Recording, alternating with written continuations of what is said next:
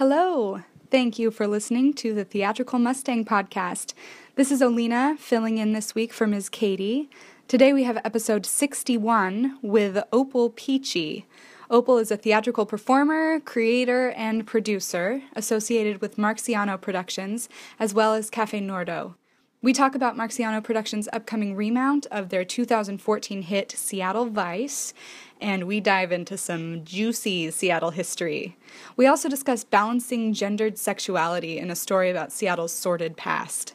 Seattle Vice runs January 22nd to 31st at the Triple Door. Tickets are easily available from the Seattle Vice Facebook page. That's how I got mine. Thank you to today's sponsor, Island Shakespeare Festival. ISF is Whidbey Island's professional regional repertory theater. Their 2016 summer season runs July 8th to September 11th with As You Like It, directed by artistic director Susanna Rose Woods, Julius Caesar, directed by award winning Seattle director Corey McDaniel, who's also the producing artistic director of Theater 22, and finally Julie Beckman will direct her award winning adaptation of Jane Eyre, which premiered at Book It Rep in 1999. For more information about Island Shakespeare Festival, visit their website at www.islandshakespearefest.org and check out their Facebook page. The 2016 acting company has recently been announced, so you can find out what I will be playing uh, if you check out our Facebook page. and we've also just launched the 2016 membership drive, so check that out as well clearly uh, I'm a little bit associated with Island Shakespeare Festival.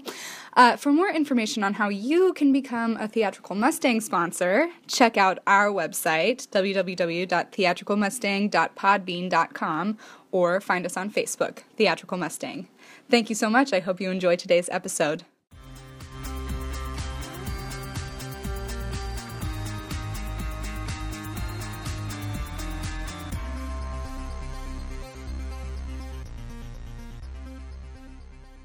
Hello, this is Olina hosting today. It's January 8th, 2016. Imagine that. I'm here today with Opal Peachy. She's co-creator of Seattle Vice, which is a how do you a musical cabaret. A musical cabaret with Marciano That's Productions.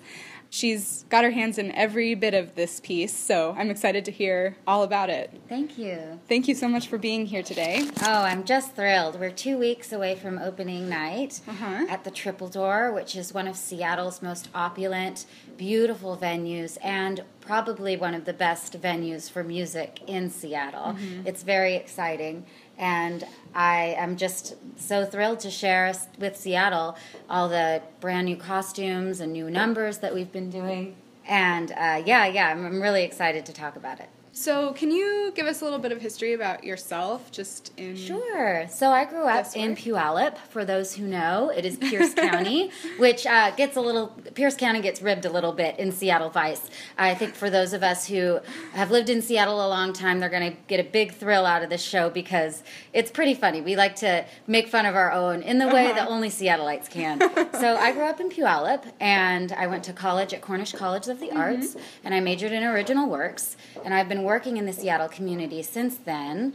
And uh, let me see, I'm a company member for Cafe Nordo. And through Cafe Nordo, I met Mark Ciano and started working with his uh, production company to develop uh, musical cabarets. And we like to do shows that are, we call it adult entertainment. It's for the 21 plus crowd, although Seattle Vice at the Triple Door, the early show is for 18 and up. Oh, But cool. That's it's a great. place that adults can go to have a good time, get a drink, and enjoy some storytelling. So, how did you come up with the idea for Seattle Vice? Is that Okay, so Seattle Vice, ah, gee, I think it was 2012. Mark Ciano, my co creator and partner, he was working as a PR manager for Act Theater. And part of Act Theater is a really wonderful thing called Act Lab, which encourages new work and partners with production companies to create new shows. And the artistic director at the time, Kurt Beattie, came to Mark, who is a known cabaret producer, and said, I have something for you, and I think it'll make an amazing musical. And he handed over this book, Seattle Vice, by Rick Anderson, and the title is Strippers, Prostitution, Dirty Money, and Crooked Cops in the Emerald City. And Mark looked at it, and it's this hard crime treatise about the history of Seattle gee, it goes from Constantine in the 1900s up until the 21st century. And he looked at it and said, wow, this is this really amazing collection of stories centered around our gangster, quote unquote, Frank Colacurcio, and Strippergate, which you might remember from, gee, about 10 years ago. It was a really, a kind of a crazy corrupt club thing that went down. And he said, How am I going to make this into a musical cabaret? And he came to me, his producing partner, and we were looking at the book and reading through it. The, the chapter that interest, inter, interested us the most was called Pikes Peak, and it was about 1965 Seattle. The reason why 65 was interesting was because it was a perfect storm with some corrupt political officials. Mm-hmm nightlife entrepreneurs like Frank Colacurcio, the police, the chief of police, and the mayor, Dorm Braman, who decided that vice activities would be easier to police if they were regulated. Now, that sounds pretty dry, right? But what that means is that the police in the 60s were getting a huge amount of kickbacks to leave prostitution, money laundering, gambling, racketeering, everything of we think that we think of as vice activities mm-hmm to just look the other way. I like to compare it mm. to the hmm. way that before marijuana, recreational marijuana was legalized, that was the way that the police were looking at marijuana usage. Mm-hmm. They said, okay, let's make that the last priority. Now, in the 60s, it meant that, say, you were working at a club and you had some girls who were working and dancing at the club, and maybe they were making a little extra money for themselves, giving some extra favors in the back room.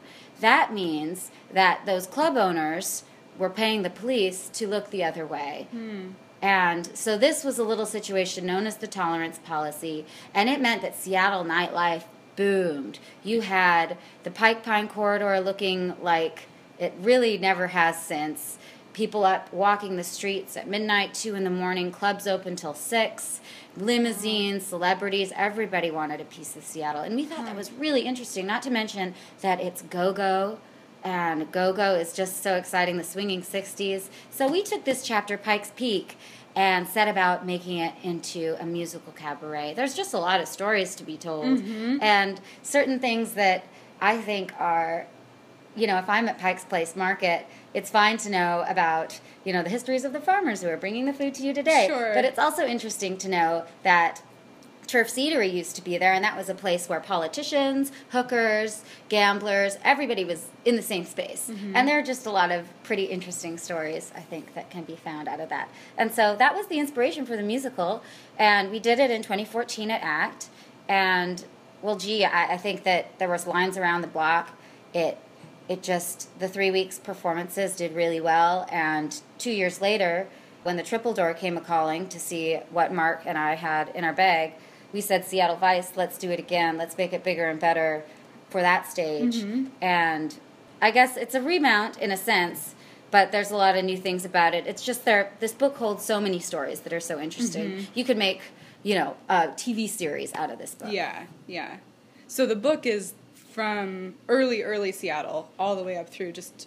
The book follows Frank Colacurcio, who the way that they referred to it was it would be money laundering, but he had this jukebox scheme in the 50s mm-hmm. where he would use the jukeboxes or pinball machines and through the change launder money from illegal gambling wow. and all sorts of stuff. And I should say that uh, Frank has been quoted as saying he's just a honest businessman trying to make a living off of naked ladies.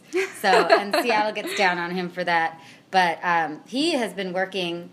I want to say he died in '99. I'd have to look that up, but it was while he was uh, being taken to trial for cold case murder and racketeering. Oh wow! At some clubs, and uh, they never pinned anything on him. Uh-huh. So uh, the book follows him and his activities. He's sort of the central character, but it goes on to tell the stories that surround a man like that mm-hmm. and the men and women who were a part of of making a pretty interesting and colorful past for mm-hmm. Seattle.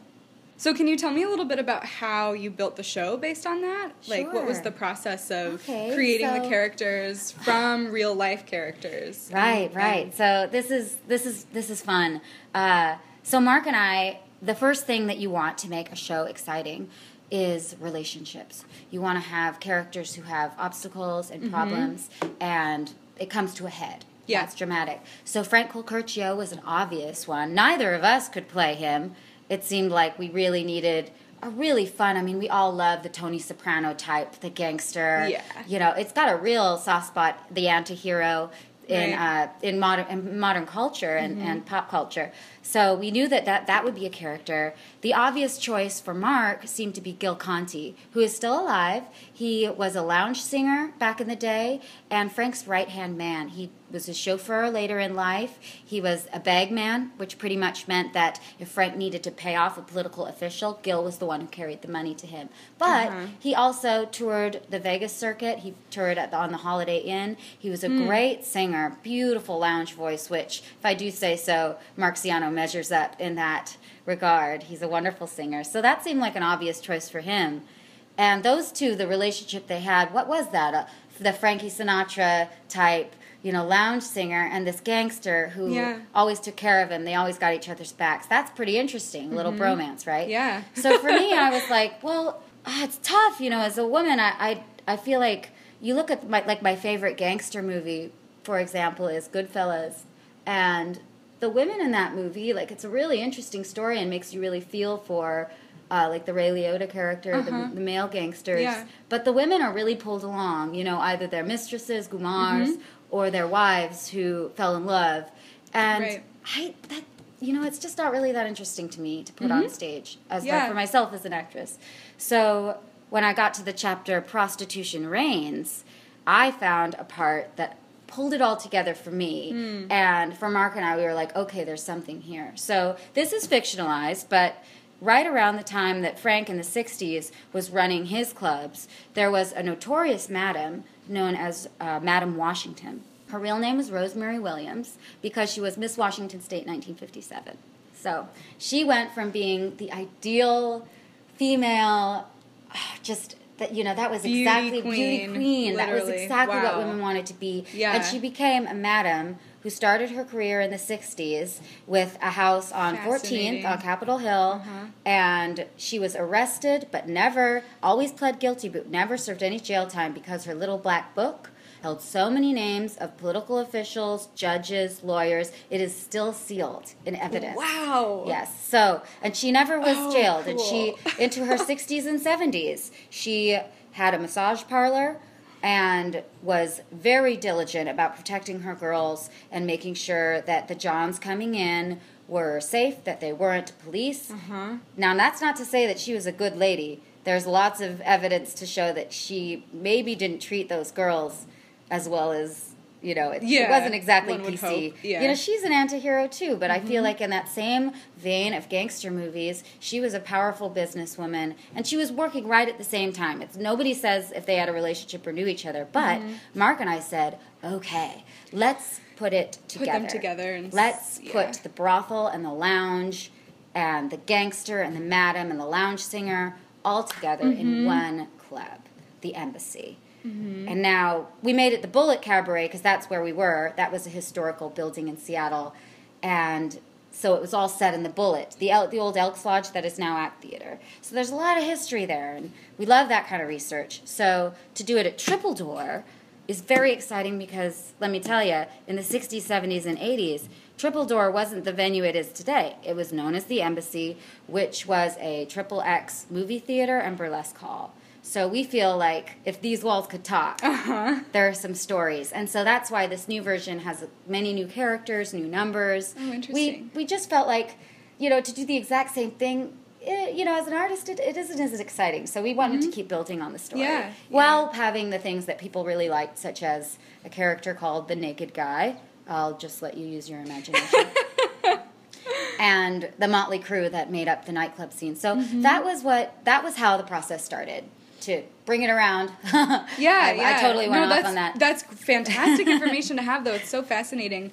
I just the history is so rich. I imagine that it's yeah, it's like- hard. It it would be hard for me to pick where to deviate from history, I guess, and where to like And where does the take artistic liberty with Oh, yeah, the and storytelling rather than like telling exactly what happened because that's so interesting but you have to condense all these years of history into such a short amount of time. A very short amount. of Yeah. It's that the show runs just a little under an hour and a half. Oh wow.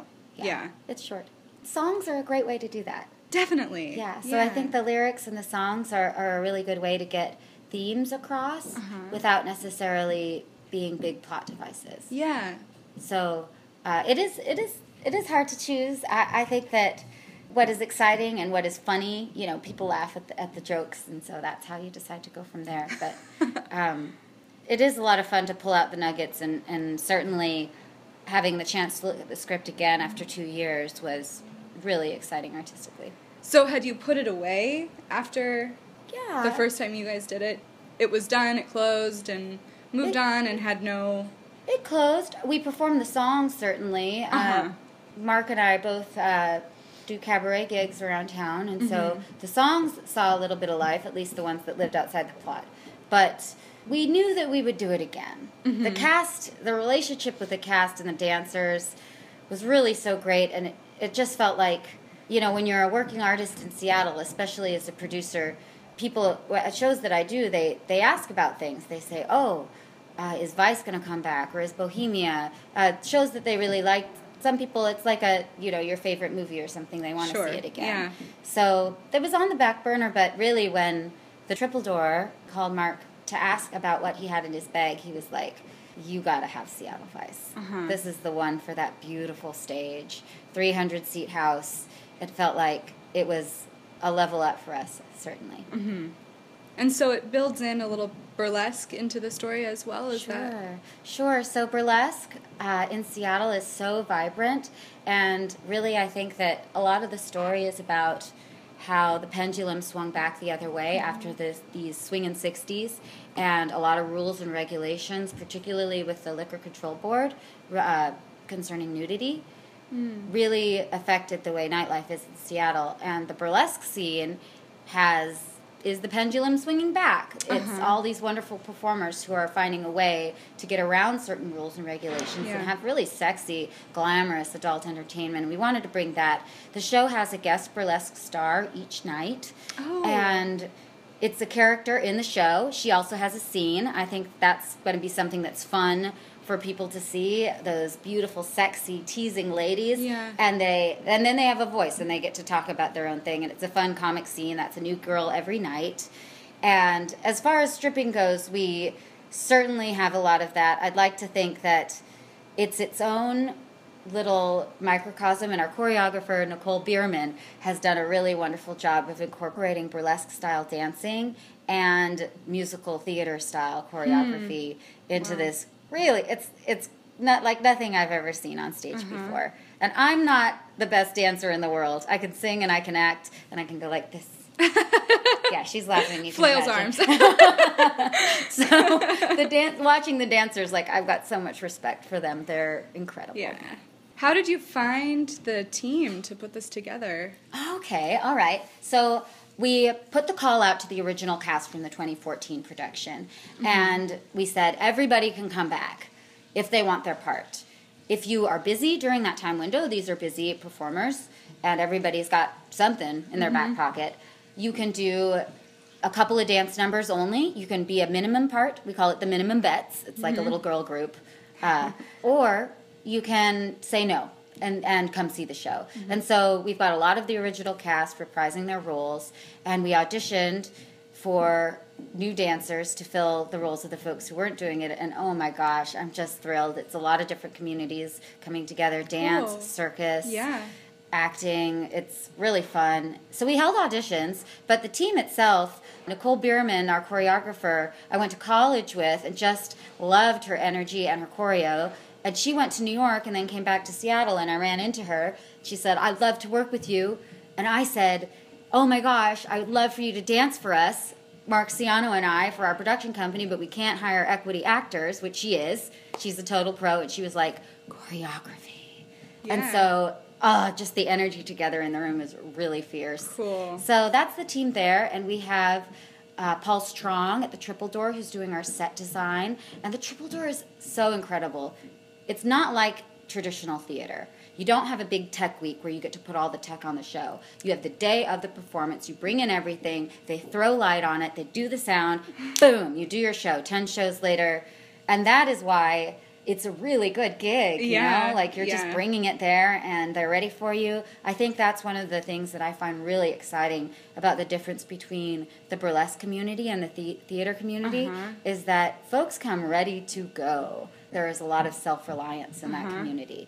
You're bringing your own costume, you're bringing the act, you're bringing your music, boom, it's done. So, putting that on after my experience in the theater world and the dinner theater world is really fun. That's really cool. Yeah, it's fun. Have you faced any specific challenges with either the first time putting the show together, building it originally, or now and kind of reworking it and Sure, Or sure. the, the challenges, of course, are pushing the boundaries. Yeah. You know, making sure that this show that is about the sex industry portrays both sides equally. And I feel like, as a feminist, and I think my partner would say he was a feminist too, it's really important to make sure that the stories we're telling about these hookers, madams, people who have very polar sides of mm-hmm. their industry, that both sides are represented, mm-hmm. and that the equal amount of time is given to the stories about our gangster, Frank Colacurcio, and the ladies mm-hmm. and their side of it. So, and that can be lots of different things. There's a lot of gray area around it, yeah. you know. How did you do that? How do you feel like you've lot of- accomplished a lot of sharing talking. those the true stories and a lot of talking. I think there's there's a lot in the book. I Uh-huh. personally interviewed uh, several ladies who worked at the Lusty Lady, which was a peep show Uh-huh. that used to be on First Avenue. It's since closed. yeah, I remember when that was there. Mm-hmm. And some sex workers as well. Uh, we've taken all of the girls who are playing strippers to a strip club to show Uh-huh. girls on First Avenue. Uh, we did that last time around, and we've got a date scheduled to do that again so Mm-hmm. that they could see exactly what it is to be that kind of a stripper and to support those girls and to support the industry. Yeah. And we were also really careful to show as much male nudity as we show female nudity. I think that is a big difference, and our Mm, Yeah. audiences notice and appreciate it vocally. Yeah. I bet. Yeah. Absolutely. That's I will vocally appreciate that when I see it. I that's one of the most frustrating things to me about the culture that we live in. I think there's so much appreciation and reverence for the female form, which is absolutely it, there should be, but not so much for the male form and then we don't see it and then it's only the female form that's sexualized and exactly. so I appreciate that you've Oh, thank you. both. Yeah, yeah. I, it's pretty fun. I, I do a lot of the costume design for Seattle Vice. I've got a lot of help. I'm not a trained costume designer by any means, but I've got really strong ideas. So that would be another challenge, just wearing a lot of hats. Mark and I are doing a lot. He composes the music, Wow. I help with the lyrics. He's done our set design before. He's not doing it for this one, but he's got his hands in that. He does all of our public relations. I do all of the costumes, and we co direct. That's another challenge. When you have such a clear vision for your head, communicating that and make sure Yeah. people understand it, and also taking a step back and letting people help you is always a challenge. So, in a devised piece especially because Mm-hmm. it's such a collaboration but then it's really necessary to have someone guiding that collaboration and yes, it is. leading the vision Oh yeah. Oh yeah. otherwise- It sure is. And I'm happy to say that over the years of, of working together, while we haven't given up the reins to a director to take to take the head yet, we do have several trusted peers who come in and give our opinions. And I'd like to relate that back to the feminist statements in the show. It's really important to me to have people who are a little objective and aren't involved with the process Uh-huh. come in and give their feedback. And Yeah, whether yeah. you take it or leave it is, you know, that's our choice as artists. But having a forum for it Mm-hmm. yeah just really to hear what people see Yeah, And- exactly. And and sometimes it works and sometimes Yeah. it doesn't. I'm Yeah. not always right, you know, about what the audience takes. uh-huh what have been some of the biggest successes you've Oh. felt in this show i'm sure there's a lot Oh my hard gosh. to identify I'm thinking of, you know, one of my favorite things about this style of cabaret performance is the relationship with the audience. Uh-huh. I really love it, and darned if I can remember what it, the joke was exactly, but when we were at Act Theater, the audience is so vibrant. They call things out to you, and there are some one liners that I got to toss back at the audience, and it, the room just soars and sings. So that I loved. I loved the lines around the block for people to come see the show. Mm-hmm. Watching those dancers and watching the audience respond to them and feed feed on each other, feed on the energy is really wonderful.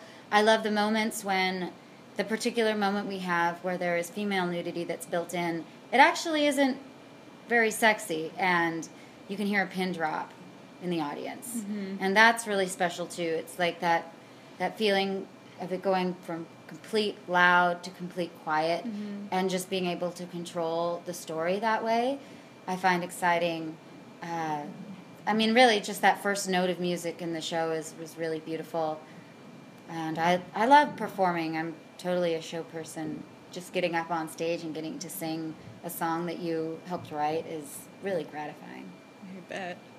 That's really beautiful.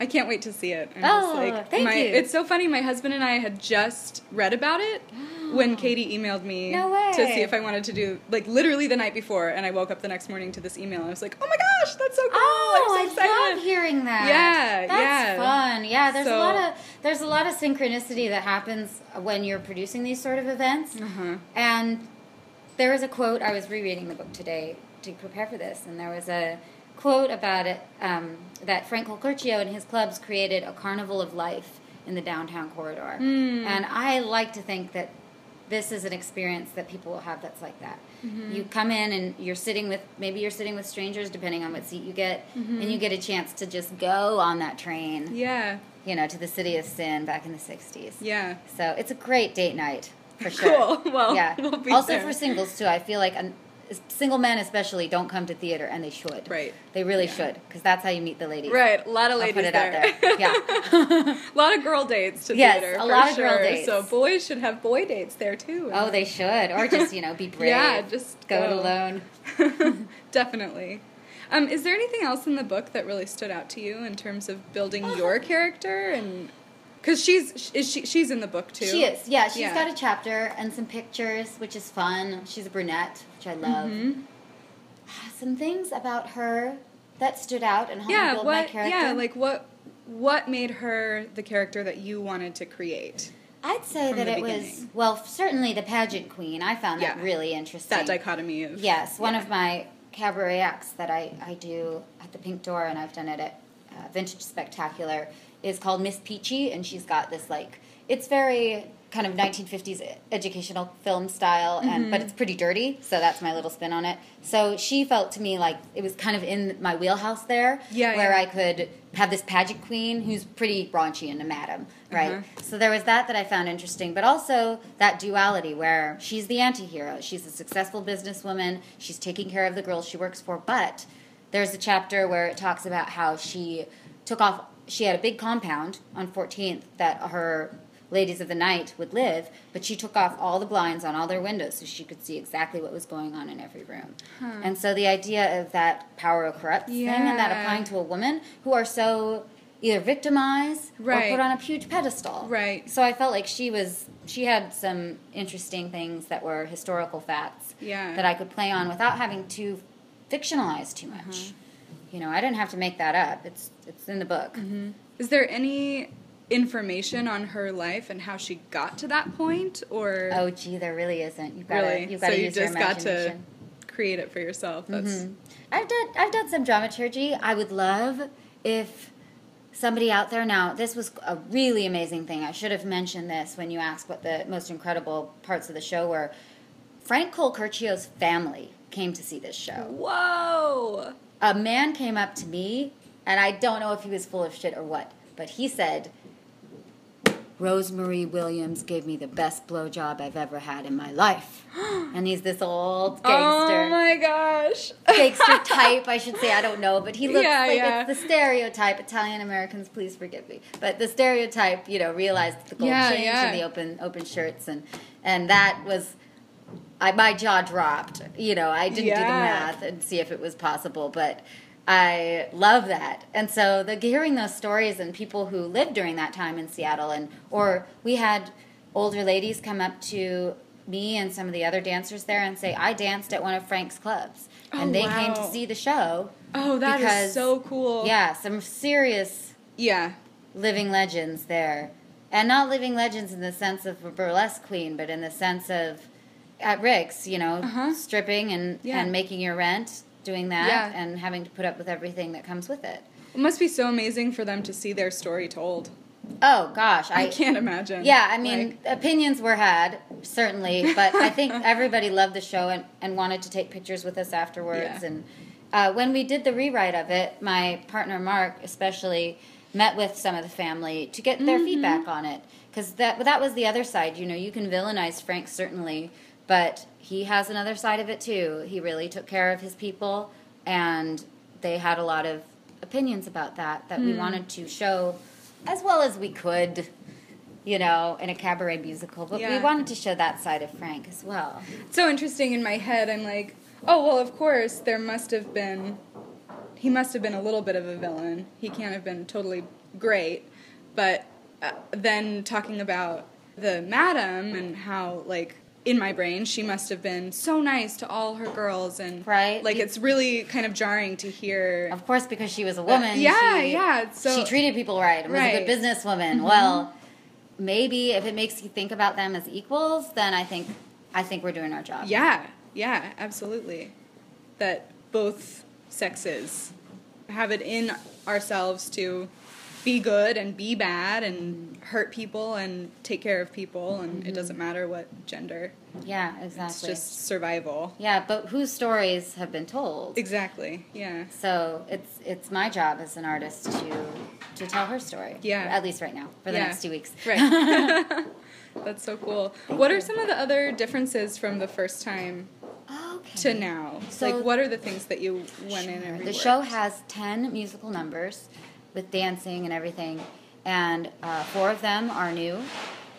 We have a new cast. We have, we did revamp the plot line, so the plot line has changed. Oh, okay. And I'd like to think that we kept the jokes that were good. We definitely tossed to the curb the jokes that two years later felt flat. Uh-huh. So we wrote, rewrote some of the Right, yeah, that's an interesting point too, because it changes. It does like, change, What's yeah. funny now? It's so contemporary, you know, exactly. and of this moment, the things that are gonna feel like an inside joke. We also to took a good 20 minutes off the show. Oh, wow. So it's shorter. It's definitely tighter in that sense. And we framed it for that triple door stage. The difference between the spaces is pretty important. The Bullitt Cabaret is a 122 seat house. Barely, we packed them in. And it has a beautiful balcony where the audience can sit. It is also very intimate. You can do a lot of entrances from in the audience, and it's a very small stage there. The triple door stage is about 25 feet deep. It seats 300 people. Mm-hmm. And there's the beautiful proscenium arch and the most gorgeous red curtain you've seen, unless you're going to the ballet. It's gorgeous. So we were able to make a seven piece band. We have a three piece horn section. Oh, great. Yeah, it's gonna it's gonna sing. Yeah. And we had a dance floor that we did a dance break at Act uh, the Uh-huh. first time we did it.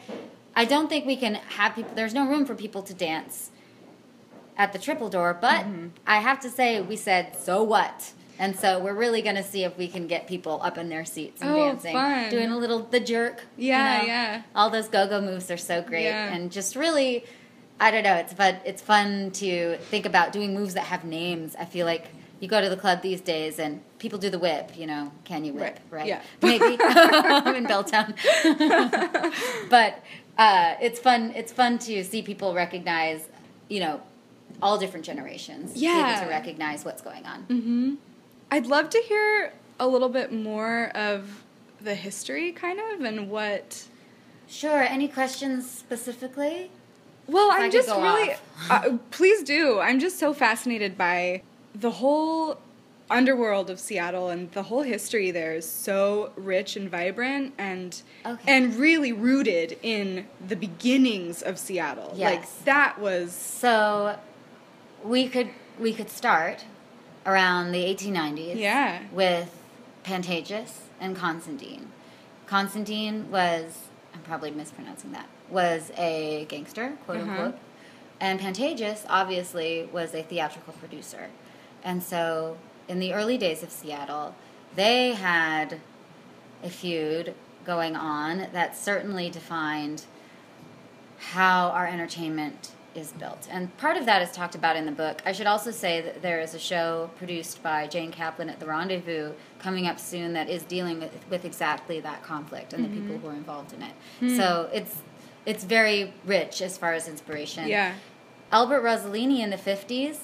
Uh, so he was, he became a governor, and at one point was Frank Colacurcio's lawyer, and he was pivotal in making sure that things were going smoothly for people and businessmen of a certain kind, so that they could, you know, a lot of handshaking and backslapping was happening in the 1950s, and that was when Frank got his start and started owning and developing these clubs and jukebox joints. So out of that came the 60s, Pikes Peak, the peak of Seattle tolerance policy. And some say, and I think So that's what that refers to. Pikes Peak yes, is Pikes Peak is well. Pikes Peak refers to uh, Pike Street, of course. Yeah. Up on 12th Avenue was considered the peak, and that was the 908 Club. Okay. And then you could slide all the way down to the bottom, and it would kind of go from the 908 Club, limousine celebrities, down to Turf's Eatery at the market, which was pretty much the opposite. And there were just nightclubs and topless joints, go go, uh, dirty theaters. It's pretty interesting. The Sheraton was once uh, a place called uh, no, it's where Nike Town was. It was called Pizza Nick's, and it had this great guy Nick who it didn't close until I think the 80s or 94 was when it Oh, wow. closed. And so that was just a a hotbed for underground activity, hmm. and that was right in downtown Seattle. It's so interesting to me Yeah. to think of this very young city and everything that has gone down, and it's easy to shovel it into you know the big site for the new condominium condominium going up or the Amazon towers, and to say we're writing something new. We're finally a new crazy city. We're growing so much, and just think about what it used to be yeah. and the people who were making a living doing Yeah. what they knew best. Mm-hmm. So I think Seattle has had a lot of tolerance for, I want to say subversive activity, but people here, it, it, we like to think of it as politically correct, but why is it that way? Yeah. Probably because of everything that went on beforehand. Yeah.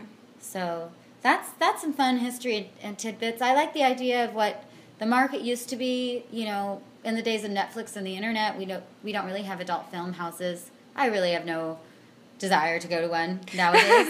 but it's it's interesting to think about people's vices being so out in Yeah. the open, Yeah. and they really aren't anymore. No. And we're Uh-uh. curious. You know, Seattleites, the Seattle Freeze is is a thing. Yeah. And as a Seattleite, I can certainly say that, yeah, the, the idea of somebody, you meeting somebody on a bus or the street and then asking them to go out for coffee for you next with, with you next week and being their friend is something that really doesn't happen here. It does in other cities. If it does happen, it's people are like, "Whoa, this Yeah, is strange for yeah, Seattle." yeah. You know, meeting new people and making friends like that. Yeah. connections. y- It doesn't happen. You got to first. You got to look up somebody's profile and make sure they're okay, Yeah. or or see what your mutual friends are. And Yeah. once you have that okay, then it's fine to proceed and develop a relationship. But I think that it didn't used to it didn't used to be that way Mm-hmm. here. That's interesting. So we think about why Seattle is perceived as politically correct, and, Uh-huh. and I think it's because there was a lot of that that folks were trying to make sure that the bad side of it didn't come into their lives. Mm. So mhm. Yeah, this Seattle is funny. I always, you know, I lived in New York for a couple of years, and you hear so much, like everyone in New York is so mean, and no, they Oh, yeah, the stereotypes. They hate you, but I found people in New York to be uh, quite friendly if they knew you also live there. you know. Uh huh. But in Seattle, it's like much more kind of like people mind their own business a little bit. And, Yeah, I think people mind their own business. Maybe you don't really get to know your neighbor. Yeah. But if you find a place where you can have some common ground, then Right. it just blossoms. Yeah. And there's a whole other side to it. I mean, I'm in the arts, so, you know, actors from out of town often say to me, oh, it's so hard to get a go here. And it is because, like any city, it's who you know. Right. And getting to know people is a little bit more difficult in Seattle. Yeah, yeah. But then once you do, once, Once you, you develop do. your community, then Yes, it's Then all it's about there, community. yeah. Certainly. And so we have to be aware of that and and I like to think of these shows that I produce and I'm a part of, uh, both here at Cafe Nordo and at Marciano Productions, as places where people can go and be social. I think that's a really important thing that in a city that is gray and gloomy for so much of the year, it's a chance for people to meet people the old fashioned way. Mm-hmm. Having something in common like seeing a show and having an opinion about Right. it. As opposed to sitting in a dark theater. Yeah, Nothing wrong with that, but it's got its place. yeah, yeah. Can you tell me a little bit more about Cafe Nordo? We sure. talked a tiny bit about I, it before I we should started. say, yeah, yeah, I should say that um, though uh, Seattle Vice is going on and I'm a huge part of it, it is not a Cafe Nordo production. People make that mistake a lot, which there's there's great things about that, and there's things that that you know we we'd like to clarify. But Cafe Nordo, I am a company member. We are at the building right now. It's on First and Main, and we just opened this beautiful new venue in April here at Cafe Nordo, and we do immersive dinner theater. So that means that the shows here take place in a certain time or in a certain theme. Our last show, Sauced, was set in 1937 and it embraced the history of the cocktail. So we're telling stories about food and drink and with live music. Uh, Anastasia Workman is our composer, and she composes a new score for every single show that we've done. And she's incredible. She's got a gig. Her band, her Spaghetti Western plant, band, is playing here at Cafe Nordo on the 23rd. And it's this great group of artists. I've been working with them for a long time. And that is how uh, I met Mark Siano, and he and I really loved singing together. And so when he said that he was a producer as well and was doing his own thing with Cabaret, I was like, well, this sounds like the best of both worlds for me. Mm-hmm. So Yeah. Cafe Nordo, since we've opened the culinarium, we ha- now have a full season, and we are pairing with lots of different artists doing co-productions. And in fact, Bohemia, the last show that Mark Siano and I produced, was a co-production here at Cafe Nordo, and uh, we came in and took it over and made it an absinthe show, and that was our little way of incorporating Cafe Nordo's desire to tell the story of food and drink into our unique musical cabaret style of doing a show. So we did a full absinthe service, and that was the way of combining the two ideas of what is exciting about cabaret and what is exciting about food and telling the story of food through art. That's sounds like my dream. Oh gosh, gonna it's come so check much it out. fun. yeah, yeah. So I, I work as a company member and I do the member concierge and I'm a waitress here. I'm pretty much puffing it all the time. And the Uh-huh. events are extraordinary. It's a lot of fun. It's a lot of food and drink and people talking about it. I don't know. It's just a nice Yeah. place to be. And Pioneer Square, talk about history, has a lot of it. Absolutely. We are in the basement here. Yeah, we now, are. This is underground Seattle, by- right here. Yeah. Quite literally, you could go down that way, and I could tell you some stories. Yeah. You shouldn't go that way though, because it is not safe. It is a construction. So we won't, but there So are we stories definitely won't. under here. There are. It's very, very cool. yes, this used to be the old Elliott Bay Book Company, and folks, Oh. that, folks say that it's haunted, and I have to say I may have ran into some interesting bit? knocking or Uh-huh. a few things that get the imagination going. For yeah, sure. it's pretty creepy. yeah, a little bit creepy in a good way. in a very good way. Yeah, it's really cool down here. Um, anything else you'd like to say about Seattle Vice or about the show or what's coming up next for your company? Oh my gosh. Well, only with Seattle Vice that I'm really excited about doing it at the Triple Door and I think that Yeah. if people haven't been to that venue before, they should certainly go. It's oh, it's just so fun to sing on that stage. The sound there is extraordinarily extraordinarily good, which coming from the theater world is saying a lot. Mm-hmm. And the food is great. Wild Ginger, they do it up. This isn't a food theater show. People ask me that all the time. I'm like, no, no, it's the Triple Door. You've got the Wild Ginger menu that you can order from. You can order drinks from them. But this isn't food theater. Yeah. It's something different. Yeah. And I'm just so excited to be there. And 10 performances for us is a really big deal. So if you're going to come see the show, help me out. Come on a Wednesday night. 'Kay. Those Wednesday shows are tough to fill, or a ten o'clock show, and you may get something a little bit dirtier than, than those folks. The 10 o'clock 7. show is Oh, totally yeah. worth it. Okay, Oh yeah. we'll come to the 10 o'clock show. Knowing that it's a little shorter than I, that, Oh, I was just yeah, worried about the ferry. We really want to come to a 10 o'clock, but the ferry is so. Yeah, what's what's the deal know, with the ferry, right? but- so that show the show will be done by eleven thirty. Yeah, for that's sure. great. Yeah, or the early ones, you just might not see as much of something that in the early ones. That's good to Not know. gonna say what so that is. the 10 o'clock shows are the ones to. yeah, come to the ten o'clocks. They're going to be great. Um, and what are you working on anything after that? Well, I am here at Cafe Nordo, and we are right now figuring out what we're going to be doing this spring. I have performed in every one of their productions, and I continue. I'm going to continue to be involved here. Uh, we are having a really amazing Valentine's Day weekend here at Cafe Nordo. We are doing a co-production with the Book, Bushwick Book Club, and they are taking on Anaïs Nin's Delta of Venus. And I will be there and performing and waitressing, and I'm super excited for that for Valentine's Day weekend. That's at Cafe Cool. Nordo. And as far as Marciano Productions, I should say that it's usually Mr. Siano who has the really big ideas of what Uh-huh. we're doing next. Yeah. And I think that we'll be doing something in the summer, and it may involve swimsuits, and it may involve tiki music. All right. And it's going to be pretty great. But uh, as far as as far as official announcements yet, uh, just go ahead and find me on Facebook or look at cafenordo.com and, and all of my information will be there Mm-hmm. pretty shortly. But this January month is kind of like, oh, we're figuring things out. Yeah, yeah. Um, and so, how can people get tickets to Seattle Vice? Oh, What's this is the- this is very easy. It's www.bit.ly slash triple vice. Triple vice, like triple X, triple vice. Or you can just Google the triple door and go to their calendar, and it's really easy to buy the tickets there. And the tickets, for me who does dinner theater, I'm pretty psyched to say that the tickets range from $15 to $35, depending on your seat. And Yeah. that for me feels like a price that I can offer up to my, you know, actor friends. Who are- Absolutely, totally reasonable. yeah, exactly. Yeah. So it's a reason it's a reasonable ticket price Yeah. for a really great show. Yeah. And should you choose to get dinner and stuff, you know, it's a nice night out on the town. Definitely. Great. Well, thank you so much. Oh, I thank you. cannot wait to see the show. It sounds just fantastic. Oh, thank you so much. beautiful. And thank you for the opportunity. Yeah, absolutely.